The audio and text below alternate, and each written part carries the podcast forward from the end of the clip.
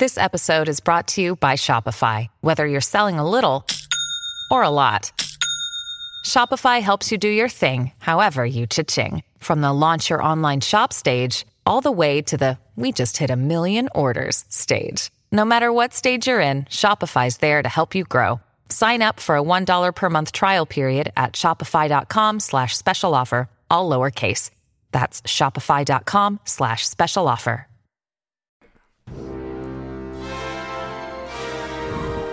No idea when Dev starts on this. Oh, me neither. Is it now? It can't be now. There's no way. Wait, it's coming up. Okay, hold on. Okay. Places. Places. The history of film. That Badahui when the lights go dim. From James Cagney to Nosferatu and stunts that shock you and dirty, dirty tricks studios made. From Wings to Top Gun, movie stars and no ones. We're manic, crazy fans that leave no real of fun. Hollywood is film history in Hollywood. They chase the Oscar, but it's all a sham, just like Shaq and Kazam. All your dreams can come true. Film history, the history of film. All of it made for you. Good God, that was terrible. Welcome to Film History. The, history of film. Jazzy. That's right, folks. It's time. This will be part one of the man, the myth, the legend, the king of cool himself, the 60s heartthrob, aviator wearing, plane driving, motorcycle flying, movie star, great Bambino, the Sultan of SWAT. Actually, that was Babe Ruth, but we're talking about Steve motherfucking McQueen. I'm gonna do this whole podcast with a gun. All On right, my hell head. yeah. Whoa. That is a epic intro. And this will better be- live up to that intro. This will be part one of however many episodes it takes to cover this gigantic fucking legend. Probably actually just two parts because he Cool. died very early.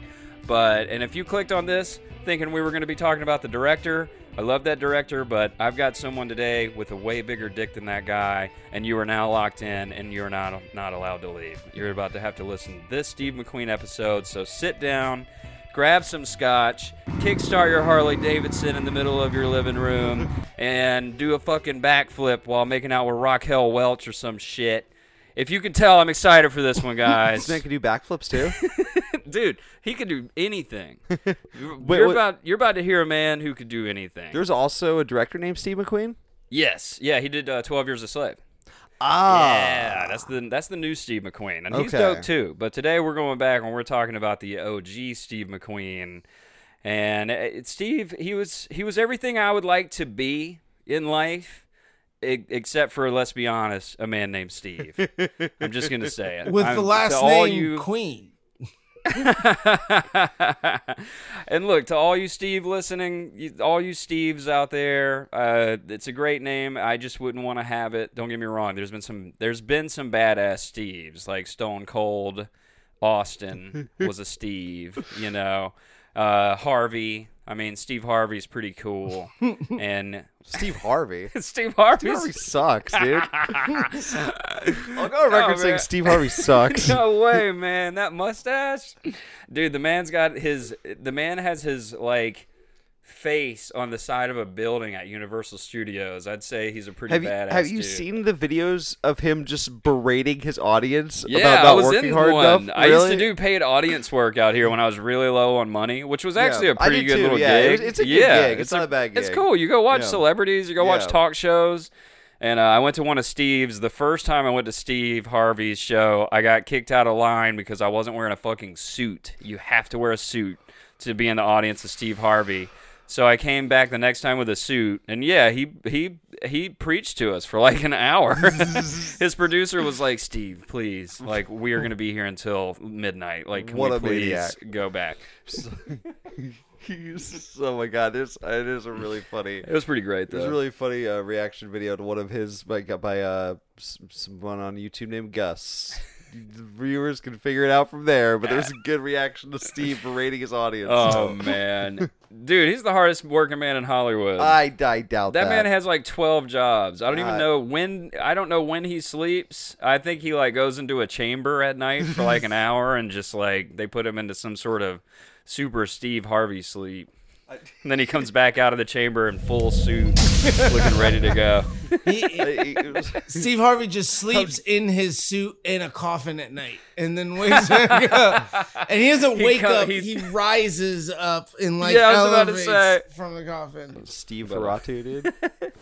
But yeah, we're going to be talking about old Steve McQueen. I want to credit my sources here today. This is Mark Elliott's biography titled Steve McQueen, a biography.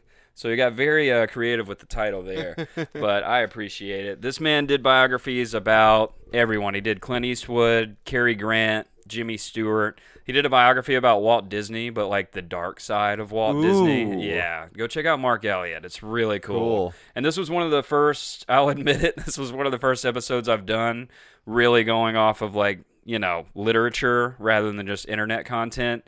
So I'm pretty proud of this one to be honest. Cool. I wanted to go old school since we're going since we're going with Steve in the 60s. So, if I've done my job today, you'll be revving your engine of your Harley to the words of this podcast like in unison. You know, You know. my uh, my motorcycle is currently being tuned up and cleaned right now. but I, I think for part two, I'm going to stick the laptop on the back of the motorcycle.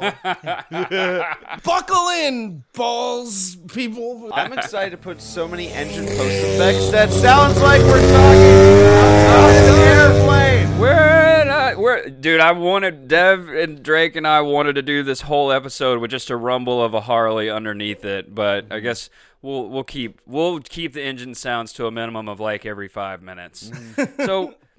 For those of you who have somehow strayed so far from God, you don't know who this man is. Steve McQueen was one of the biggest movie stars of the counterculture movement in the 1960s throughout the 1970s.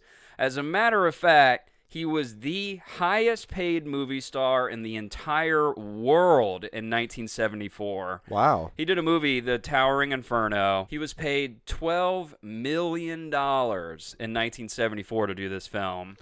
And when you run that through the old inflation calculator, that is $65.5 million to uh, today. Holy shit. Yeah, so he got paid like uh, Daniel Daniel Craig type of money. Like this guy was making like How much they Depp. paid Daniel Craig to do this Bond Dude, Bond they films? paid him seventy million dollars to do the last Really? Bond film. Holy yeah. shit, that's too much. Uh, as It's a matter of fact, I think his salary plus his back end came out to like two hundred million dollars. Wow. that is just one film he did in a career that spanned over forty-four films in the course of almost thirty years, and one nomination for a Best Acting award for the Academy Awards. So let's get into it. March twenty-fourth, nineteen thirty Wow. at St. Francis Hospital in Beech Grove, Indiana. A miracle from God was coming to William and Julia Ann McQueen. 1930 is just it's BOC, beginning of CAG. Beginning of CAG. yeah, that's how can we could refer to year zero as BOC. So, so, yeah, Steve was born on March 24th, 1930, BOC. so his mom, Julia Ann, was an alcoholic, and her husband, William, was, I shit you not, a stunt pilot for a barnstorming flying circus. An airplane stunt show that had become extremely popular in the 1920s after movies like Wings and Hell's Angels. oh wow. Yep. Okay. Yeah. So his dad was a stunt pilot for the circus, and his mom was drunk. At least we're switching roles this Yeah, time. It's right. always Yeah. the dad that's drunk. Yeah. Why can't mom have a little bit of every now and then? Yeah, you know? yeah. So Steve McQueen may never have happened without old Gunboat, y'all. Without without wings and Gunboat, there would have there wouldn't have been a William the stunt pilot to meet. Oh, well, they probably knew each other when they were kids. Let's be honest. This I is- I really love the through line of these episodes. yeah, They're- they they're- all connect. They're ordered properly yes, so far. everything connects. Everything is everything's on track right now. Uh, also, apparently, there's never been a movie star whose parents didn't throw bottles at their head while being raging drunks, especially not in these days. like, was anyone was anyone born in the 1930s at all just born to like I had two sober accountants for parents and Wait. I became a movie star? So you guys didn't have your parents throw bottles at your head as a kid? Oh yeah, of course Yeah, we did. I'm just saying. that's saying why we're that's why we're in LA. Yeah, that's why we're actors. I was like, they. I just got really good at dodging I'm them. just My- kidding, Mom and got, like, Dad. Yeah, yeah. I don't want. I don't want to slander. I'm just kidding. My mom and dad listen to this show. You guys are great. Yeah, yeah. You, You were guys great parents. threw zero bottles. I I'm mean, very proud of you for that. Not that I saw. Maybe when I turn my back, you know. My parents think I'm in a ditch somewhere. well, mine do too. So, a stunt pilot and a drunk have a baby and name him Steve. The doctor said uh, he actually rode out of his mom on a Harley Davidson wearing sunglasses. Too. It's really interesting about him. Six months after he was born, uh, William just hopped in his barnstorming circus plane and flew away to the liquor store. Never came back. Wait, really? Yeah. I don't mean to laugh. That's not funny, but he did. He he, he six months after this baby was born, William's like, I'm out. this'll this'll do. That'll do, pig. Um, He wa- he he walked in on the crib and Steve McQueen was just like smoking a cigarette and he was like this this baby is Pointing a gun cool. at him. I've taught him everything I can and I I my job is done. I'm going to go fly off and birth more Pointing chain gun at smoking him. babies. Ah, he's like, I'm getting out of here. so William leaves, and Julia Ann, Steve's mom, she's like, Well, I don't want this fucking baby. like, where are you going? Uh, we got this baby. I don't want it. So she decides she she gets rid of it. So she promptly she promptly Oh dropped God. off. I almost spit this drink out when you said that. So she promptly drops off baby Steve at her parents' farm in Slater, Missouri. So now, little baby Steve, he's probably about seven months old. He's already moved. And he lived with his grandpa, Victor, and grandma, Lillian, on the farm until he was three years old in 1933, three years AC. when the Great Depression had finally taken its toll on the farm, and they were forced to move to further down in Slater, Missouri, and live with Lillian's brother Claude on his farm. Well, uh, to be fair, all of Missouri is just farms. Yeah, this So- is And to be this is fair, another everyone in Missouri is related to one another. and they all have farms. That's very CAG like. Yeah. from farm to farm, you know. Yeah. Our Steve our, our boy Steve was just born to a bunch of farmers and circus pilots. he was also as a kid, uh, I think it's important to sort of remember this throughout Steve's whole career and his life and everything. Steve, when he was a kid, had really bad uh, dyslexia, and he was partially deaf from an ear infection he had as a kid. Which is, I think that's kind of interesting to me. He was, because I'm always interested to hear when an actor is partially deaf, because that's a whole different ballgame when you're on set. You know what I mean? If yeah. you can't hear certain things, Yeah. that's very interesting. How how are you reacting to certain dialogue or cues or Maybe that's why it came off so cool because he literally he just can't hear- even hear you. Yeah. They're like, I said action five minutes ago, and the motherfucker's just doing his own thing, and he just and did not hear it.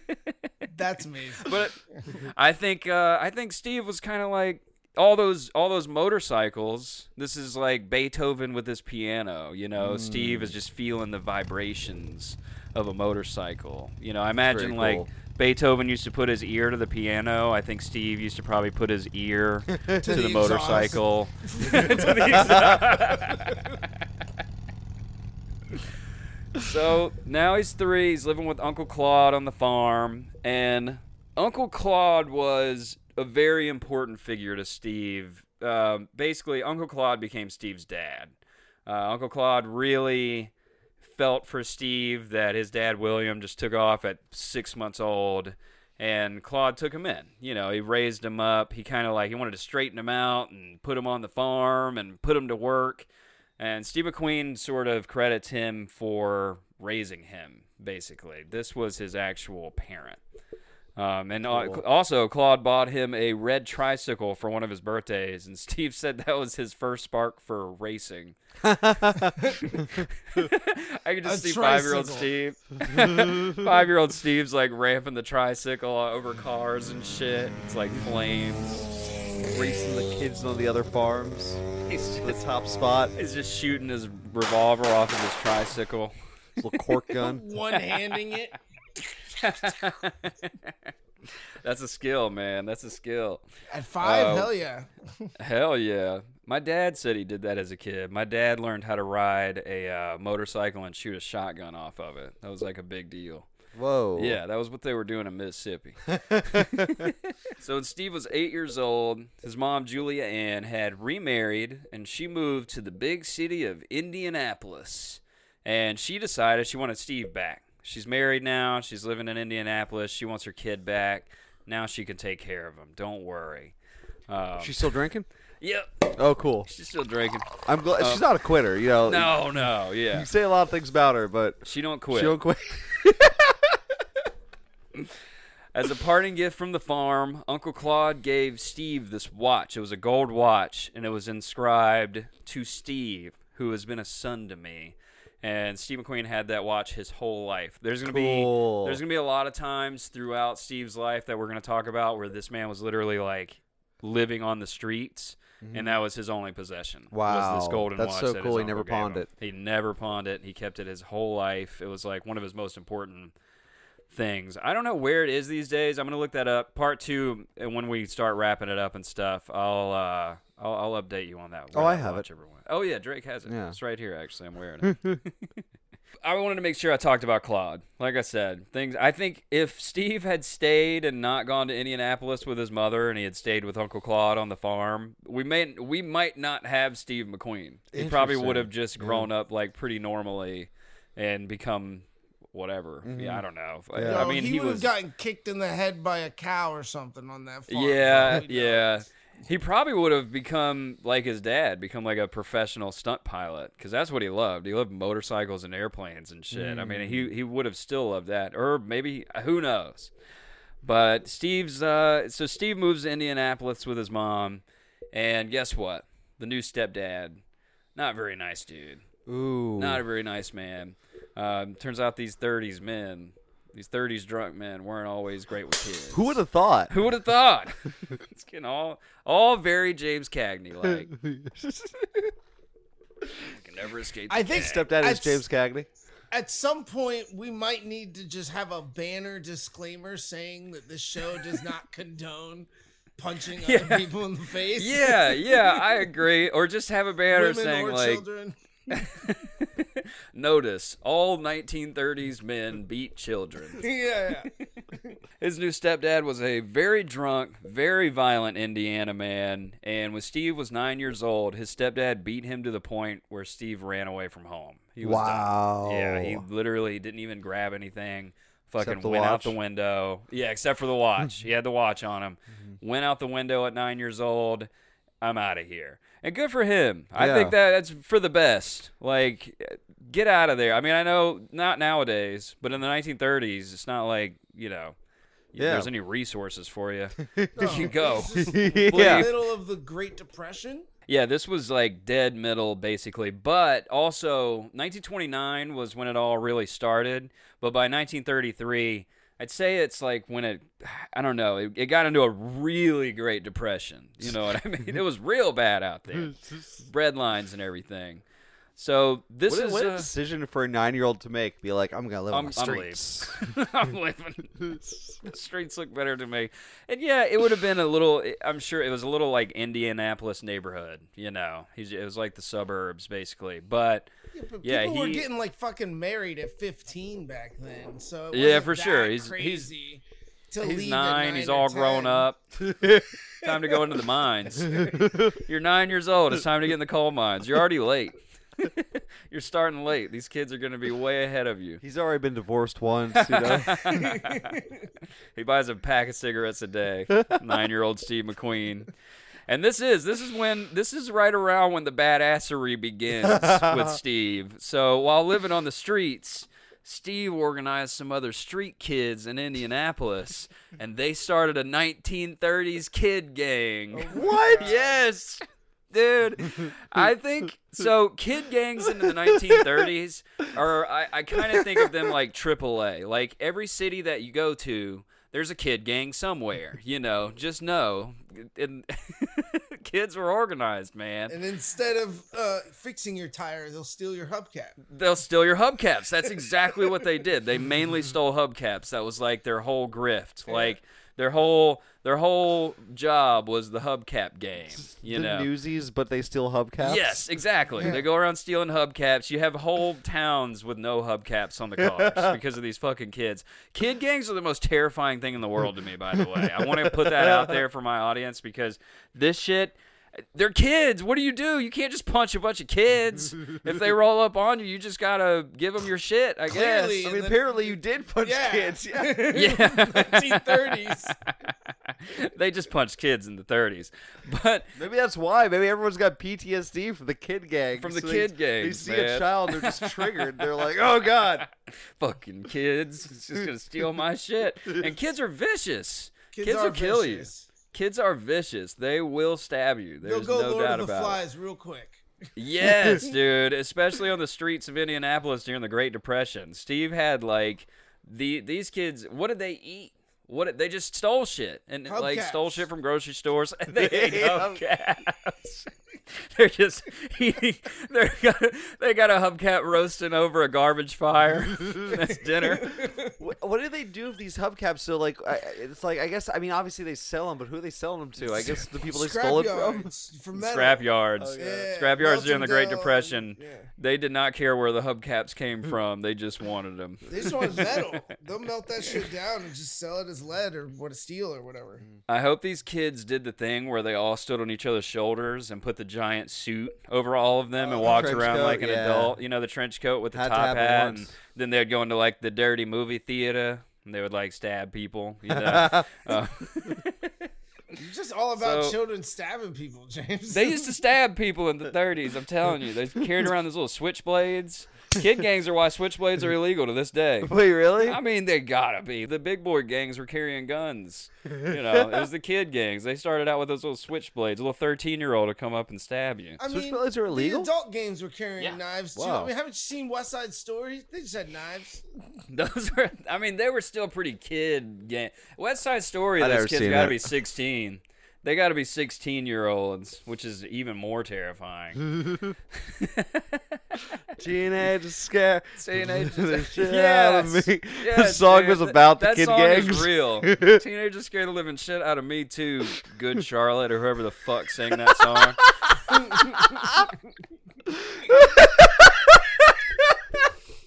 It was not good, Charlotte.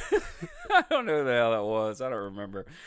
So, old Steve and the gang, they were picked up one night by the cops, and he was returned to his mom, who promptly sent his ass straight back to Missouri. He went back to Claude's farm. so, this is all in the span of a year. His ninth year of his life. He moved in with his mom, and then immediately kind of joined a street gang because his dad, his stepdad's beating the hell out of him gets arrested, goes back to his mom, back to the farm. So he was not in Indianapolis for very long. he left his he left his street gang behind, man. He had to move back to the farm, you know. I always wonder what those other kids did. Like where did they ever go? Like I wonder if one of those kids was in like a Indianapolis movie theater, you know, in the 60s and he was like I once stabbed a guy with that movie star when he was 10, you know? Like And that kid grew up to become Henry Hill. Uh, my whole life, I wanted to be a gangster. so Steve's living with Uncle Claude again on the farm until he's 12 years old. When mom calls again. this time, she's in LA with her third husband. And this time I bet this one goes way better. I promise you, he won't beat Steve as bad as the last guy, basically, is what she said. This bitch. he's he's too drunk to beat him that bad. He's too drunk. Steve's 12. He can take a punch. you know, this guy won't beat him as bad as the last guy, I swear. And uh, that turned out to be way not true. So Steve moves to Los Angeles, where pretty instantly, the first day, basically, he moves into his his his mom's house with this new dude. They get into a fist fight. First day. McQueen said, "This was McQueen's quote about his uh, his you know third father in his life." He said, "I locked horns immediately with that prime son of a bitch." prime son of a bitch. I'd never heard that one before. So- Locked horns, dude. so now Steve's in LA, goes out his window, and now he starts a kid gang in Los Angeles. he starts like the second branch of his Indianapolis kid gang in LA, basically, the Steve McQueeners or whatever they would call themselves. I just imagine they'd all ride around on bicycles with like cans in the tires to make it sound like motorcycles. You know? did y'all ever do that? Dev, did you ever do that? Nope, I didn't ru- do that. I just It would had, ruin your tires. But yeah, like I said, if you're a kid in the 30s and you have to move to a new city, there's a kid gang near you. You know, don't worry. You can go to your local kid gang. They probably got like an office set up somewhere. So he's he's running around with this kid gang in LA, stealing hubcaps once again, and he is arrested again somehow surviving an encounter with 1930s LAPD, which I imagine is achievement in itself that they didn't just riddle you with fucking bullets the moment they saw you. I imagine 1930s LAPD didn't even pull you over; they would just like fire into your car, you know, type of shit. Doing drive-bys. Yeah, just, if you're speeding, they just drive a little faster past you, and I mean, not that different from modern day. that's true. They kind of do the same thing. I got shot at by LAPD in my car the other day, you know, just on my way home. They were basically like working with the mafia and shit at this time. You know, this is like when LAPD This is like Bugsy was. Siegel days. and Yes, shit, right? yeah, this is Bugsy Siegel days LAPD when the It's Vice Prohibition, Squad was running around. Yeah, the Vice Squad in LA that was turned out to be just this the other mafia, you know. These are all just words to me. I don't know what you're saying. we'll get into that one day. So he gets arrested again. Um, mom sends him right back to the farm. So it's just a revolving door of like Steve goes back to the farm for acting up, and then his mom wants him back at some point, and he goes back, and her new husband beats the hell out of him. That's basically his childhood was not fun. It's not. It's not great. Doesn't know. sound. Doesn't sound it. no. Was And- anyone's great back then? Though? No, apparently not. Yeah. Apparently not. Not that I've read. At so least got to hang out with some some friends for a little bit. You know? Yeah, that's true. Yeah. Yeah. And it wasn't good either because like Ah. apparently these kid gangs when you went if you ever went back, they didn't really trust the kids that would leave and come back. Ah. So if you ever have to go back to LA now, now you're just a target for your own gang that you Ah. probably started. You know. I was fucking rough in the Great Depression. Newsflash. so this time he lives on the farm until he's 14 years old, when he runs off to join the circus. Oh, Yeah. there you go. Yeah, he ran away again. He he pulled one of his uh, no goodbye runaways, and this time though it, he left Claude, um, and Claude was not happy with this. Claude, for like two weeks, was looking for Steve. He thought Steve must be dead. He was extremely worried about Steve, but it, Steve was okay. He was just off joining the circus Nice. as a 14 year old boy, like you do. So In the 1930s. Wait, what did he do at the circus? He apparently, I couldn't find much. I think he learned trapeze. Whoa. Yes. that so this is one of Where the craziest and how did he just Dude. in the 1930s depression? He's just doing parkour off of an unfinished Yes. construction building. yeah. this was a this was a very popular thing. This used to be the old joke. Like, what are you going to run off to the circus? It's because it was a very real thing throughout the 20s, 30s. Big time actors, uh, a lot of them had their start by joining the circus, by running away as a kid, joining the circus, and then eventually you would like do vaudeville, and then eventually some of them would do films. Uh, Western legend Yul Brynner he he started in the circus. That was where he started, and then eventually had a huge film career. Burt Lancaster, Tony Curtis. These were all huge movie stars so stars cool. who had been in the circus back in the day. That's so cool. Yeah. I used to hear that all the time growing up, and I was I always thought like, where would I find a circus to run away to? They're not just around, when people said it to me, I used to consider it. I was like, that sounds fun as shit. right? But where would I find Where one? would you- They're not No. just around. So in uh, Tampa here, ju- the Bay Area, just south of Tampa, um, there's a little place called Gibsonton, and it's where old carnival um, workers used to make their homes when during the off season. So Ringling. Brothers and Barnum and Bailey's and all these crazy uh, family, not crazy families, but crazy lineages of like families that have only worked in carnies and, and on that circuit for like the past hundred years.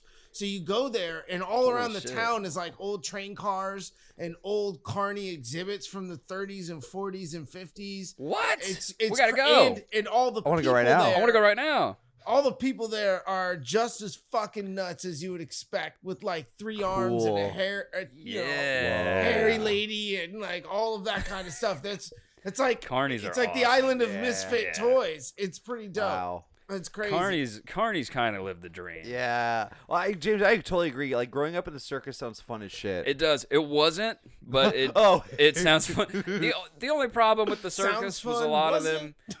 Yeah, you What? were you were a minor uh, in the in the care of circus performers.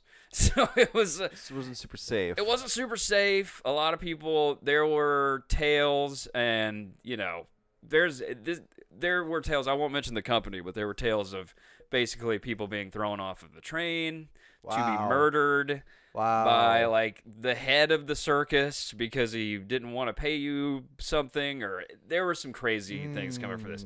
But the circus was not a safe place. Yeah, okay, I can see that. Also, I'm, I'm sure it doesn't attract the best people. Exactly. There's probably a lot of abuse going Yeah. on there. Yeah. You know. Yeah. Um, living conditions probably aren't great. Yeah. Um, no, you live on a train. Yeah. And not like a nice train. Yeah, You know, yeah, like yeah. a train that's also carrying a bunch of circus shit, lions and Like literal shit. circus shit, Yeah, yeah. you're probably sleeping in hay with like an elephant. Yeah, you know, yeah, yeah, yeah. yeah, on a train. You know what? you, you talked me out of it. I, am not going to run away to the circus anymore. Good. I, I, this is the, this is the speech to give your kids in case they want to join the circus these days. It's not going to be fun, kid. They're going to beat you. They're going to whip you, and they might throw you off the train. and at the bare minimum, you're gonna sleep in elephant shit. But it, but again, I just thought that was very interesting. I think it's an, a whole new layer. Like we we were talking about how actors in the CAG days, you would you would be so multi-talented. You would sing, you would dance. James Cagney sang and tap danced and acted, and there were these people who did circus like. You know, I didn't know this. Like Tony Curtis was a trapezist. I mean, that is a whole new level to his resume when you're looking to cast him for a movie. You know, these people can do circus tricks for God's sakes. That's that's some acting that we don't even That's- think about these Yeah. days. That's not really acting. That's like It's dance, not acting. Monkey, Well, I it's, dance. it's stunt if- work. You it's know what stunt I mean? Work, if you can do your own yeah. stunts back then. if you can do your own stunts, it was a big deal because Yeah. they could save that money and just fire live ammo at mm-hmm. you. Yeah, I know. Back I then, was- they didn't. They didn't care about the lead actor getting hurt. You know.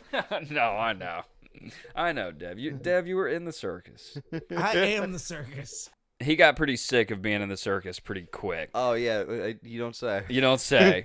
so when the train got close enough, when the circus got close enough to L.A., he just kind of hopped off and went back to mom's house. Mm. And he was met with uh, his stepdad. By the way, I didn't even look up his stepdad's name. This guy. Fuck him. Fuck him. I don't even want his name will never be remembered in history. You fucking bastard. So uh, because this he beat Steve like half to fucking death and threw him down a flight of stairs. Holy a shit. 14 year old boy. And this was like the last straw. Steve said, Touch me again and I'll fucking kill you. And pulled out a switchblade knife. I'm not shitting you. and his dad kind of was like, Oh shit, this kid's not fucking around anymore. Oh no, you're one of them oh street no, you're one kids, of them street you? kids now. I love this though. I love this. Yeah, I wish that he had stabbed that motherfucker. Yeah, right? No, probably not, because then he would have been like in prison and shit. Yeah. But Just a little cut. just a little cut. Yeah, just a little slice. so after this, uh, his stepdad persuaded his mother to sign a court order stating that McQueen was incorrigible, remanding him to the California Junior Boys Republic in Chino, California. The California Boys Republic sounds like a uh, a, a traveling strip club. Turns out a reform school during the Great Depression wasn't a great place to be. Ah, also a lot of abuse also, a lot of abuse. and throwing out trains. if you're on your way to uh, a boys' boarding school, you might need a podcast to listen to. And I found a podcast the other day, you guys, that tickles those nerve endings on the back of my neck and makes my hair stand up.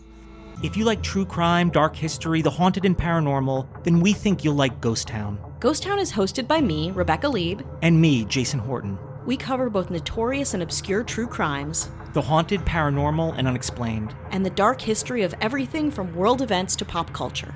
There are new episodes of Ghost Town every Wednesday and Friday. Find out for yourself what Vulture.com called essential listening and one listener called a total waste of time. So pause the podcast you're listening to right now. And go subscribe to Ghost Town for free on Apple Podcasts, Spotify, or wherever you get your podcasts. And at ghosttownpod.com.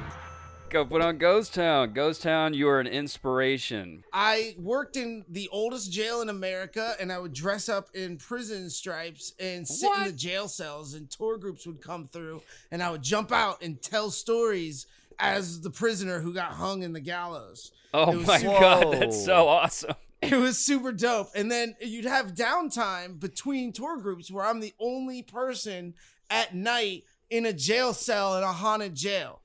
And Amazing. Oh, that's so creepy. Definitely stuff that happened. So it, I, I love that paranormal. I love the the mystery of all of it. I've, I've literally lived and worked inside of the, eh, you know, inside of that space. Ghost Town is so dope. I my favorite episode is actually number 46 and you two would like that one because it's all about the Hollywood Forever Cemetery. Oh wow, And that's awesome. Paramount Studios, they do a great job, but everyone should go to their website, ghosttownpod.com, because there you have links to their merch store. You have links to their book that you can purchase. You can donate directly to them or go to their YouTube channel, which Yeah. uh, they have a ton of content up as well. So they Dude, are written up- everywhere and anywhere. They were written up by Vulture. That's so sick. Yeah, that's they they uh they're an inspiration. It gives me goals. We're gonna get written up by Vulture. Thank you so much for being our first promo swap. That is so fucking cool. And I want to take also a second to thank the audience. Thank you guys for listening. We've been keeping up with, you know, how many people are listening, who's listening, stuff like that. And it's been very exciting. It's very cool to know that people are actually out there and they want to hear us talk about film history and and bullshit. Mm-hmm. Yeah. So thank you. Thank you everyone for listening. We love you. And please keep listening. And listen to part two and part three of Cagney. I swear you're gonna love it, damn it. this is our lowest viewed episode. yeah. People listen to part one and then just no part two or part three. I only want to hear about Waterworld. We're more than just Waterworld. We're more than just Waterworld. And now, Boom. back to the show. Back to Steve. So Steve was not very popular around reform school, unfortunately. Uh, his life was so violent. His life was so violent. It's so crazy. I I can't even imagine. I can't even imagine growing up this violently. It does. It really explains a lot about Steve McQueen, in my opinion. But so he said uh, during reform school, he said, "Say the boys had a chance once a month to load into a bus and go into town to see a movie, and they lost out because one guy in the bungalow didn't get his work done right. Well, you can pretty well guess they're gonna have something to say about that." I paid my dues with the other fellows quite a few times. I got my lumps, no doubt about it. The other guys in the bungalow had ways of paying you back for interfering with their well being. Oh my god. Yeah, so it was like prison. Holy basically. shit, this is so wild, dude. Yeah, it was like if you don't make your bed right, we're not going to be able to go anywhere this weekend, and we're going to beat the shit out of you. and that happened quite a few times. You will be the entertainment. And the I mean, weekend. imagine this too. Like Uncle Claude had given him a little bit of farm discipline, Mm-hmm. but other than that, he's living with drunk mom and abusive stepdad. No one's taught this kid how to properly make a fucking bed, you know, or Yeah. like eh, this is like a dirty street kid coming into a very strict reform school. Oh my I god. just And the other imagine kids hate like him. it's like a full metal jacket and they're just have like socks with soap in it. Exactly. Yeah, no, that's exactly what it was like. They basically, yeah, they would probably they'd pull him out of his bed at night and beat him and shit. Wait, was It's- he always the problem? I mean, probably not. But like I said, this is like this street kid. A lot of them were at reform school, so I'm sure there were a lot of 1930s street kids in there. Yeah. You know, but he was definitely one of them. Uh, but he did he turned that around. He he pretty quickly got with the program. You know, he said that he got a lot of discipline from this school, and he, I mean, he what, he learned how to make a fucking bed, I guess. You know, but uh, but he did eventually become kind of like a leader.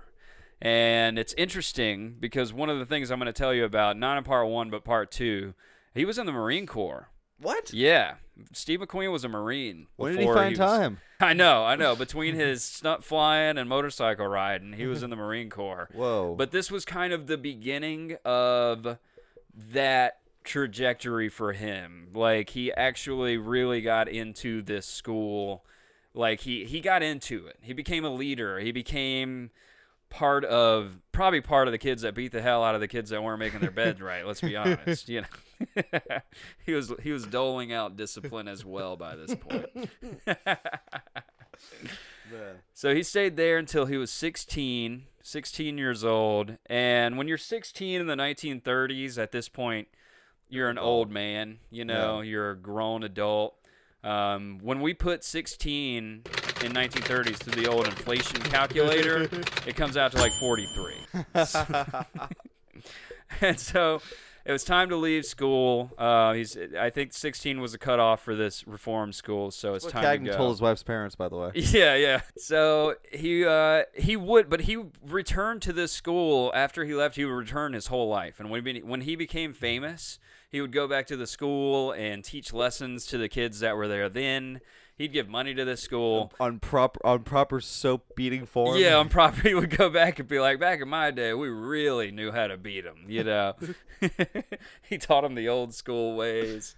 These modern soaps aren't as hard as the ones we had in the 30s. Actually, this is the 40s. Put them in the pillowcases. Doesn't leave bruises. Fun fact, kids. That's what they would do. That's what they would do. So it's 1946, and Steve's 16 years old, full grown man, and he finds out his mom is now living in Greenwich Village in New York, and Beatty guy, stepdad, he's dead. Cool. He died of a heart attack. So he's gone. you don't say. Yeah. So yeah, I'm sure he died of mysterious, mysterious circumstances when her mom had nothing to do with it. It was a heart attack. So, so Steve, uh, he heads there to live with her to Greenwich Village in New York. She, you know, no more stepdads there. I, that's fine. I'll go do that. But as soon as he gets there, his mom meets him at the bus stop. She has booze on her breath and tells Steve that she's with a new guy Oh God. in New York, and he can't even live with them. Basically, he rented. She rented him this tiny little alcove in like a three bedroom apartment with a bunch of other people. She basically rented him a space to come back to because he's he's a grown man now. He's 16 years old. He can't live in the house. You know. These are different times, and this I was ain't having no kid living uh, here. and this was right after World War II. So this is like, it's just a whole different. Yeah. T- these are when World War II started. All the 16 year olds went to go fight in the war. Yeah. You know, so things now at 16 years old is seen as like you you can't live in my house anymore. Steve lives in this alcove for just a bit and takes back to the streets. Oh my God. Yep. He does not want to. Fuck this little apartment. I'm back in LA, right back into the streets. Wait, so you went back to L.A.? I'm sorry, New York. Okay. Sorry. He's back in the streets in New York. Now he's in New York. I'm not living in this little apartment. I'm just going to go live on the streets in New York. Um, and he he roamed the streets of New York. They said he had this like everyday outfit, I guess, where it was this denim jacket, jeans with high cuffs and some high top shoes. One night, Steve ducks into a bar for a beer, like any 16 year old adult does. and, and there's two guys in the bar from the United States Merchant Marine. And Dev, I know you know all about this. Yeah, that's not the Marine Corps. No, this is not the Marine Corps yet. No, he joins the Oh. Marine Corps later. This is when he's 16. He joins the Merchant Marine. That's hilarious. Yeah. That, that's I that makes a lot of sense actually. I have no idea what this is. It's the privatized Navy. Ah, No, it's Blackwater. So, Yeah, they're contracted they're- by they're- the government. Through yeah. a private military group. They're They're like a Blackwater. Yeah. union. A they're like privatized. but they're not military. There's no, they don't carry I- guns. no, I s- no, no, no. I know they did in the s- Revolutionary War, but no, I was saying they were privatized. Like, yeah, they're just contracted. They're basically a contracted shipping company for they're the, the, Navy. people Ah. who you see that are wearing hard hats walking around on shipping containers. Yeah. On, like Ah. on, on big boats. And like people who work at Long Beach Harbor on the docks and like unloading Right. and loading. Yeah, Those still a thing.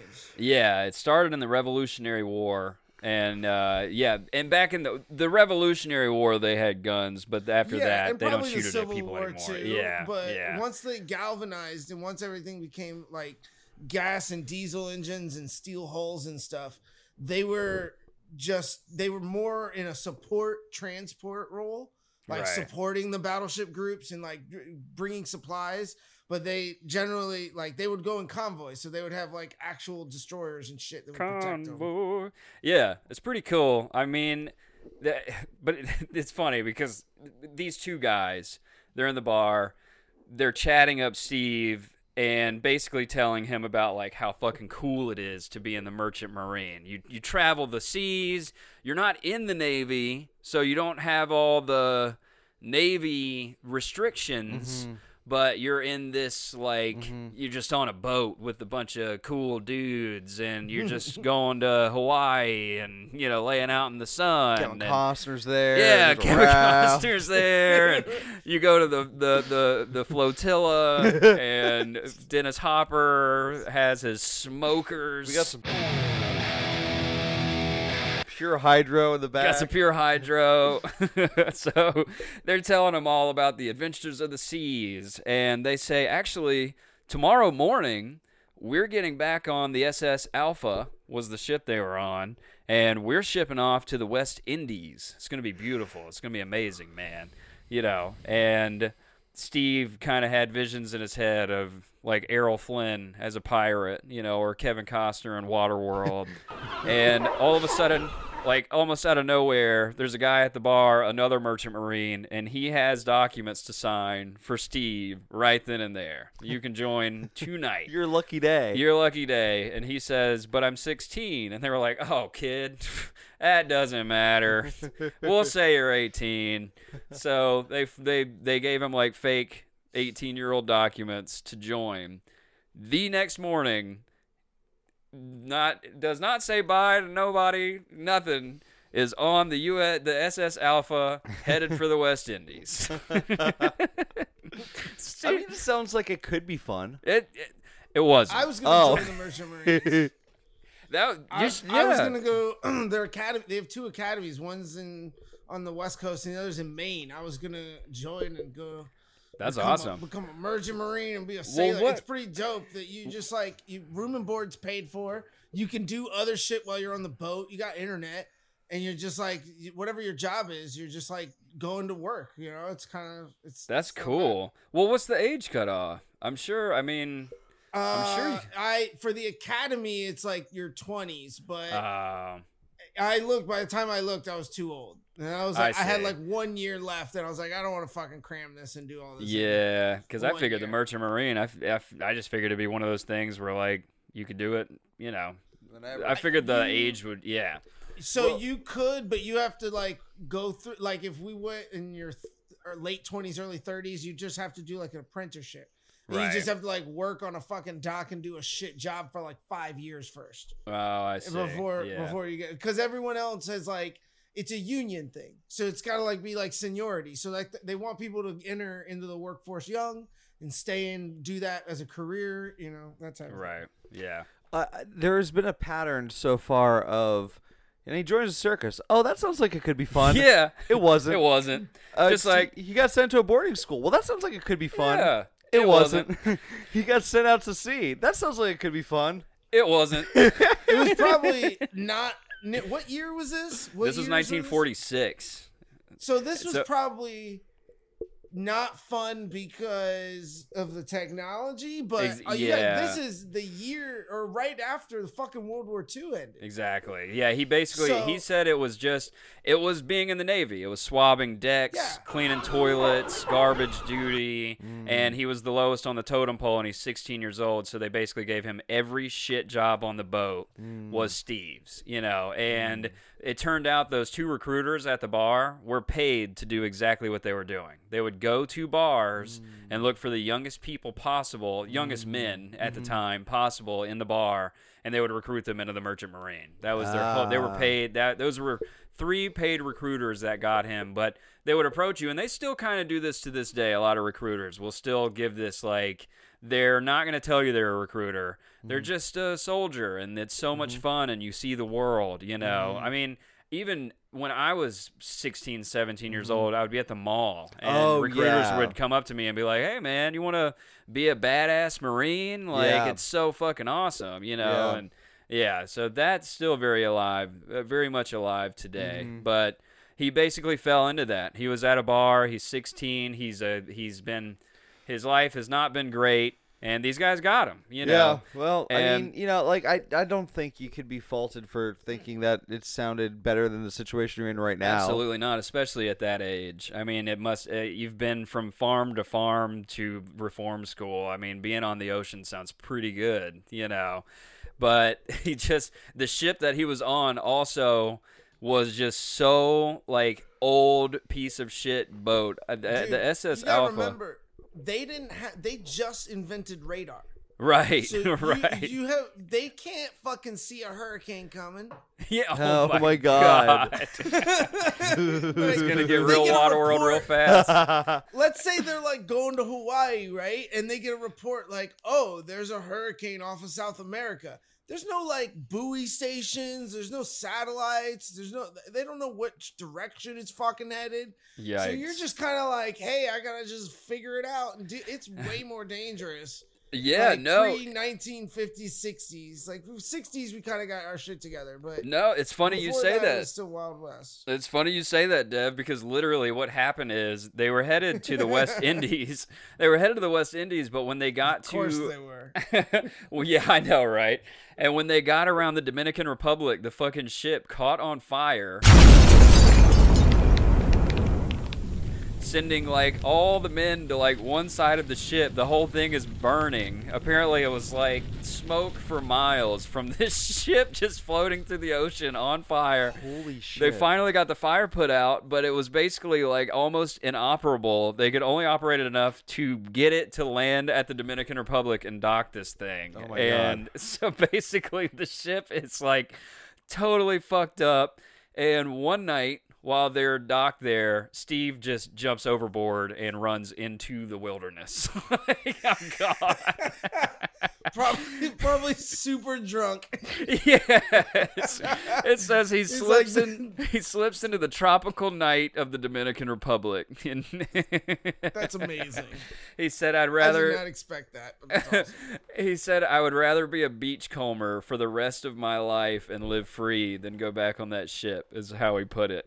Holy shit. so basically Bro, his there's plan no now AC. You're in the Yeah. fucking Caribbean in the Yeah. heat. Like, Dude, I know, and it's it's 1946, and you are now in a completely different country, different language, different everything. Oh my god. Indiana kid uh, slash Missouri kid who has no idea. You know, I this Bro, was a there are still U-boats in the yeah, yeah, yeah, at yeah. this time. Yes, and this is where he decided I'd rather be here than and you know, I mean, look, it was going to be a long ass trip. He'd have to get to the West Indies and all the way back to America, so that was probably looking like a pretty bad time for him. So I'd rather just So he just runs into the jungle? Yes, he ran into the jungle. Oh my god. Yeah. How does he live through this? He goes down the beach. He gets away from where they can see him, basically. Goes down the beach and happens upon the most popular bordello brothel in in the Dominican Republic on the beach. so Oh my god. he's like this like orphan white boy who shows up here and they all kind of feel bad for him. He can hardly even speak to anyone. So they give him a job as a towel boy at this brothel in the Dominican Republic. He went from he went from I want swabbing to the stay on the ship. You remember the Will Rogers episode where they go to Argentina? this is like the same kind of deal. He he basically went from like swabbing decks and cleaning shit out of toilets to being a towel boy on the beach in the Dominican Republic. Oh my God. Like yeah. Oh, I thought you said towel boy. I thought you meant like you know the cleanup after the sex in the brothel. Oh, like that just- might. Yeah. He probably did that too. Yeah. As a matter of fact, they said that not only did he like fuck every single person there, but they. So he probably did do a lot of cleanup himself, I imagine. But also, they said uh, there's a bunch of. They say that he made some porn while he was at this place, but it's Whoa. but we can never see it because it's literally a 16 year old fucking boy. So, Right. Like, thank God it's not out there. Yeah. But they say like he was he was going wild. okay. He was going wild sounds in the Dominican Republic. sounds like it might be the first time he had any fun. So you know. I mean, he like escapes this hell, manages to swim to shore, and stumbles upon a paradise of beautiful women and booze. He's, He's just- like, he wakes back I'm up in his bunk. I'm being rewarded for the decisions I'm making. I'm gonna keep going down this path. oh man. he wakes back up in his bunk. It was all a dream. He's like, ah, he wakes up in his it. crib. His dad hasn't left yet. damn it. Oh man. So he was there for a few months. He stayed there for a few months. Yeah. Yeah, He was, sounds right. He kind of chilled. He was like, I'm good. And plus, I think he also wanted to wait until the U- the SS Alpha left. Right. I think he did not want he. I think he stayed there, kind of hiding out. They were probably looking for him. I'm Mm-hmm. sure. I'm sure they were like out there in the towns and stuff looking for this kid who jumped off overboard. Not only because they needed him back to work, but also I don't know. They probably didn't care, but they were like they did lose a teenager. Right, You yeah, know, yeah, that's yeah. not great. Yeah, no, they, they have. They're Doesn't gonna look be great like, on a record. some questions. Yeah, they're gonna have some questions for where the teenager went, you know. and those two guys back at the bar are like, uh, we didn't do it. we told man. him not to. Yeah. Like, you have a bad time, kid. You can So- have a bad time. He insisted. um, but uh, I mean that. So the brothel, I guess, did a good job of hiding him because I don't imagine it'd be difficult to find a white teenager For in sure, the Dominican blonde Republic at this time. blue-eyed Yeah, white kid. That was, and that's one of the reasons why everybody loved him there. They, said that was one of the reasons he was just like, was novelty. yeah, he was, yeah, he But was. like, I mean, but like they, I mean, because I'm sure a lot of the people from that boat were frequenting that brothel. Absolutely, clo- yeah. He so had like, he probably ducked out a few Yeah. times into like a closet or something. Yeah. yeah, yeah, for sure. And he did. He made some friends like with the locals. He he really got in. He was living there. He was he was part of this town. did you pick up the language pretty quickly? I don't or- know. I didn't. Yeah, probably not. I don't know. Maybe. Probably enough to get by. Yeah. You know. But he wasn't even there very long. After a few months, he kind of You don't decided. need language with those looks. yeah, for sure. Blonde haired, blue eyed, tan Steve I mean, McQueen. he- it, it's like Zoolander. It's like he can just like give you a snap and a stare and just you know melt your heart. You're like, oh okay. Okay, we'll hide you. But uh, and they uh, they helped him get back. He had Wow. after a few months, he said it was time to go back to the U.S. He had saved up some money from the job, and he actually yeah they helped him. They like helped him facilitate getting a ticket on a ship back to the U.S. And Super cool. yeah, so he caught a ship back. I'm sure he had a lot more fun on this ship. Just it was probably not a great ship, but at least he's not like cleaning the shit out of the Yeah, toilets. yeah, you yeah. know? He's a he's a he's a guest. He's just chilling. Yeah, Yeah. he's probably, Probably like, had like a bed. yeah, he probably had a bed, which he doesn't usually have even while he's on land. You know, so. he caught a ship back and he wound up in Port Arthur, Texas. How long does that? How long did that type of boat ride last back in that day, back in those days? The Dominican to Texas is probably like a week, maybe like Yeah. five days. Yeah, Okay. that makes sense. Yeah. It's not that. It's not that. I mean, they're not going as fast as like cruise ships are, but they're still pulling. You know, generally they're rough around the same. and it all depends on weather. You know, if it's in wind, Right. you know, it could be four days, it could be seven. Oh, or okay. I see. Yeah. If you're going into the wind for three days, you're gonna go slower. Yeah, that's a long time on a 1940 ship. yeah, yeah. I imagine it was pretty bumpy, and you know these were these were ships that were just meant to get shit from one place to the other. They were Yeah. they were not built for comfort. There's there's no theater on this boat. Like there's not there's, there's no amenities. It's not a cruise. what if his Ah, old circus friends were there fucking put on a show? you bring a book, exactly. Steve That's didn't. you know what humans did back then. they had music. They had like record players and shit. I don't think Steve could read all that well. I was about to say, him and all the books Oh. you'd be able to bring are probably not a language he speaks. Well, like coming from the DR at the bookstore, it's like I you don't. go to the embassy, pick up some books. I can't read know? these. I can't read this. when did Playboy start? uh, uh, the 50s. Al- almost there. He's Yeah. almost there. So when he gets to Texas, things again get very cag very quick because this man picked up like a hundred jobs. Okay. It, it was another one of those times as well where you just uh, apparently you would just work four jobs a day. You know. Um, as soon as he got to Texas, he picked up a job on an oil rig. Oh God. Yeah, so he goes, he becomes and he starts working on an oil rig. Going around town asking for the worst possible job you yeah, could find. Where, yeah, basically, I had I was in the Merchant Marine. I'm looking for something not as, As bad or but as worse, bad if you have It it. pays. It pays a hell of a lot better. Yeah, it definitely does. It probably Um, pays fucking more than any, except for acting. That's probably his highest paying job. yeah. Oh yeah, for sure. Yeah, yeah. He and he didn't stay on the rig for long. He he quit that almost immediately. Uh, Oh, he well then, he, yeah, never mind. he started traveling around with a carnival for a while. Um, now he's getting back into his, you know, his kind of circus roots here. He gets with a carnival. He's like, it was so fun last time. Yeah. This time he's like a salesman. He has there are these little gold pins and you would sell it as like a pin set and he would sell them uh, he would buy them for 23 cents and he'd sell them for a dollar each. Whoa. So to him he was like making bank. He literally said it was like he made a lot of money, which I seriously doubt that, but to him he did. He made a lot of money. And when the carnival reaches Ottawa, Canada, he kind of is like, okay, I'm done with this too. I quit. Now I live in Ottawa.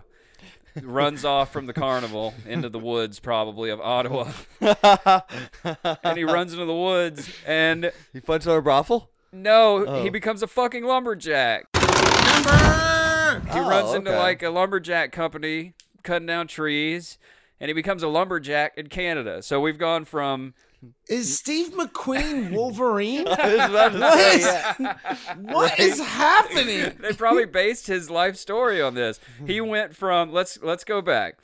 S- Uh, street kid probably made money on hubcaps to the merchant marine to a brothel worker in the Dominican to an oil rig worker in Texas to a carnival worker. Oh, and the circus when he was a kid. Sorry, I forgot about that. A carnival worker selling pins all the way to Canada, and now he's in Canada and he becomes a lumberjack in Canada. I think I got all those down. Excellent. Excellent. it's like, damn. You know what he wasn't though? A what? ghost tour guide. He was not a ghost tour. Shout out to Ghost Town. so yeah, he and more specifically, he was a hijacker. So he climbed tall trees and would saw the upper branches. Again, one of those jobs that they're just going to give the new guy. you Uh, hijacker was also his job at the brothel. Oh, And in the Merchant Marines. that's why he hated it so much. They're like, guess what, kid? You're not gonna love this job. So yeah, he's a lumberjack for a bit in Canada, and then he uh, he quits that job, and he heads down back down south. By the way, just traveling all over the countries. He just heads back down south into America, and he had he kind of hitchhikes and buses his way all the way to Myrtle Beach, South Carolina, Wow. where again his plan Ooh, was kind of yeah, yeah, South Carolina. And again, his plan was just kind of to like be a beach dude. Like So how long is he working each these jobs? A couple months? it's got to be a couple months each. Okay. Yeah. I I was look. I got to admit, I was here once in my early 20s. I had jobs for like three months, and I'd Mm-hmm. Yeah. be like, nah. And I'd Yeah. go find the next one. You know. Yeah, I, got- I I got tired of every job I've ever Yeah. had within like the first two months of it. So yeah, and he's a teenager. Yeah. you know, he's like, "Fuck this!" Like as soon as Yeah. it gets, as soon as it gets uncomfortable enough. I'm yeah, yeah, yeah, yeah. His yeah. his baseline was stealing hubcaps.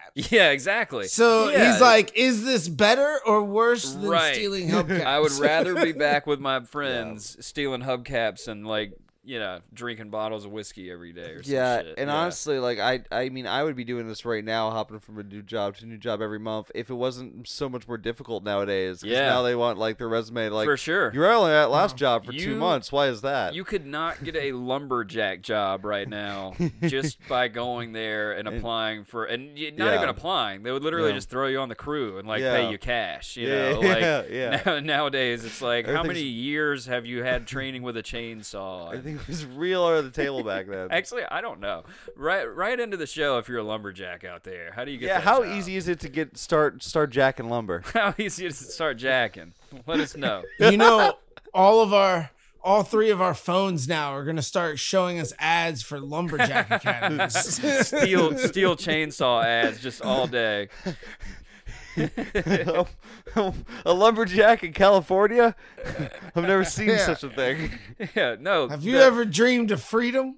We don't have lumberjacks out here. We just have fire. It does it for us. We don't need to cut down trees. There absolutely is. There's actually a big one uh, right outside of L.A. It it's like just Oh, north right. of Bakersfield. Yeah, Yeah, I big remember show the about name it. of Might it. as well be a different country, Dev. I'm Yeah. talking about Los Angeles. Yeah. Can I They- get a job like lumberjacking these palm trees? in Beverly Hills? It will- yeah. Somebody does It- it. you could be a lumberjack, but you're gonna be jacking quite a different thing than a tree.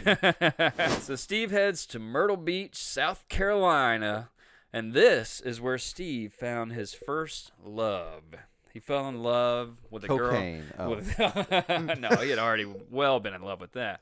No, I'm just kidding. I don't know if Steve ever did coke or not, but oh well, maybe. Anyway, so Steve heads. We'll get into is, it. Yeah, this is where Steve fell in love for the first time with a girl named Sue Ann. S- Sue Ann from What South. Carolina. and he she was kind of from like a well-to-do South Carolina family. If uh if anybody watches out there the Outer Banks, this kind of has Outer Banks vibes, you know, the poor kid and the rich South Carolina kid, you know. Anyway. Outer Banks takes place in South Carolina. Yeah, man. Oh, God. it's so cool. I want to see that show even less now. I, I went to high school in South Carolina. I didn't have a great time at it. The Outer Banks, you ever go there? No, I didn't. I didn't know that was a place. Oh yeah, yeah. I hope it's South Carolina. I'm not wrong, but I'm pretty positive it is. I was, I was, I was interested in Outer Banks, and I thought it was like the OC. I thought it was like a California show. No, no, I no. thought, oh, cool. We're gonna see No, cool man. California kids. It's more like swamp on swamp kids on the beach. Oh, really? I thought it was a bunch of surfer kids. No, it's just it's the reason I love stuff like that is because it's my dream. As a kid, we I was a boat kid. Like we were always on a boat going somewhere. So it just Mm. Ah. kind of and you know much like Dev over there. Dev's always on a I'm boat. Dev's on a boat no right now. What the Outer Banks is about? Oh yeah, yeah. It's about a, a treasure and Really? murder and What? Yeah. Oh yeah, yeah. I thought this And- was the OC. No, there's like a class war. It's all about like rich people, poor people, What? You're selling me on the ancient Outer Banks. treasure, love. What? So yeah, he falls in with Sue Ann. This was around his 17th birthday. He basically spent his 17th birthday living with Sue Ann and her family. Holy shit! This man has lived much more of a life than me at 17. 17. I mean, it's so crazy. Like these were those times. No wonder people died so early. You know, they had already lived. They didn't die. They just got tired. it's like your body has a certain amount of exhaustion that you can do throughout your life, and you have reached it. He and he actually he was really in love with Sue Ann. He vowed to stay with Sue Ann forever. This was going to be his wife. He was going to settle down. This is it. I'm in Myrtle Beach, you know, and this is my life now. I just live with Sue Ann at, at 17, and that that was looking like it was going to be it for old Steve McQueen. That would have just been it. He would have just gotten married at 17 in Myrtle Beach and settled down there. and been Steve McQueen in Myrtle Beach.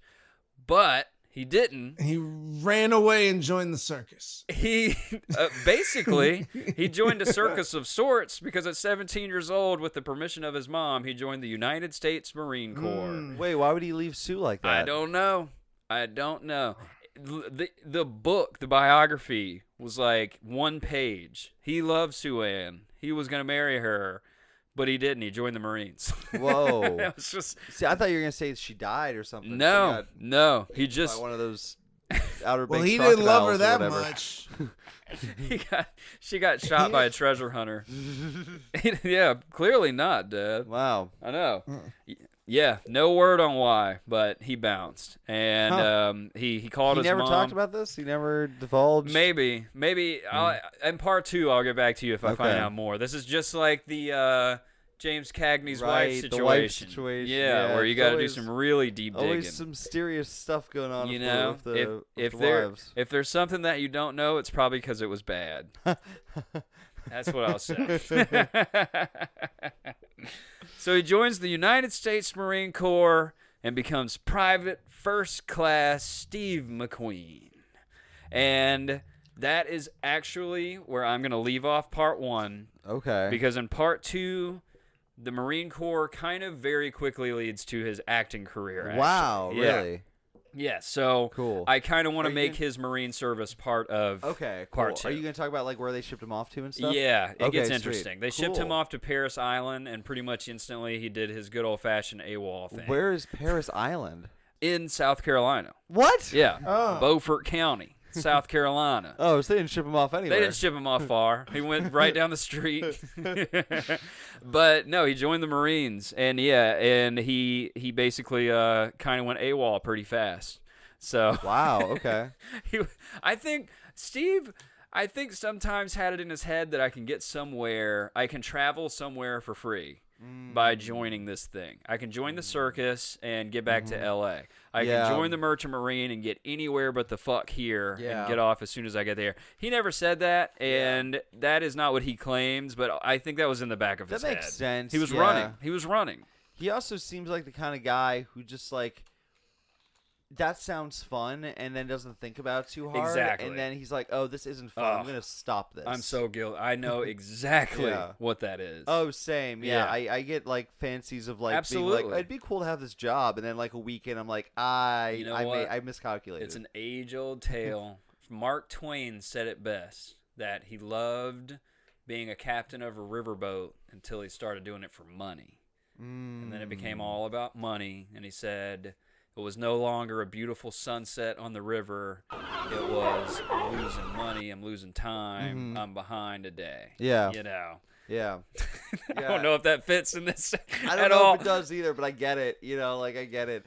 I mean, I kind of like I, I wake up every day trying to want to do a different thing. Tim, Tim, it's like, what the fuck did you just I just thought it was hilarious. You're trying to fucking quote Mark Twain on the show. I was quoting. You know what I was doing? I was quoting Val Kilmer as Mark Twain. Oh, from? Oh, his stage okay. show. From All his right, there you stage show. You know. Uh, now I get it. I wish I could see that stage show. But that's where I'm going to leave you on part one. In part two, I am going to tell you about his insane time in the Marine Corps and how this all leads to him becoming the biggest movie star on the fucking planet. Cue the entourage music. This man will become, in part two, I'm just going to tease it for you, a professional race car driver, a stunt motorcycle rider, a stunt in movies without even lines motorcycle rider while being the biggest movie star in the world, a pilot, a stunt pilot, a black belt in karate, and the pallbearer, one of the pallbearers at Bruce Lee's funeral. Like, Wow. I'm going to tell you about the ultimate 1960s Renaissance man and one of the craziest film careers that you will ever hear Wow. in part two of film history. The history, The history of film. Oh, wait, no, we can't stop yet. Okay. We have to plug our pluggables. Oh, let's plug our pluggables. Yeah. Yeah, let's plug them. If, if if you want to know, Well, toot, toot, toot, toot, do a little cut, cut, cut. if, if you want to know who we are outside of this show, if you're interested to learn more about us, you can find me on Instagram at Drake Cummings, on Twitter at Drake underscore Cummings, on TikTok at Hollywood Drake. Been posting every day. And I just launched a uh, merchandise line uh, for a new clothing brand I'm starting called Raging Twenties. You can find that at raging20smerch.com. Dev? and uh, sailor underscore dev on Insta. Uh, uh, go check out my fish app and Abracadabra Films, and we got a bunch of fun stuff coming down the pipeline. Awesome. And please check out all the film history socials as well. Uh, film history, the history of film on Instagram, FHHF Podcast on Twitter. I think that's right. Just look at film history on all the socials and it'll be there. But you can find me being a towel boy at a brothel in the Dominican Republic running away from the merchant marines. and at James White Scott. And that is Film history. the, The history, history of film. You know what I'm talking about.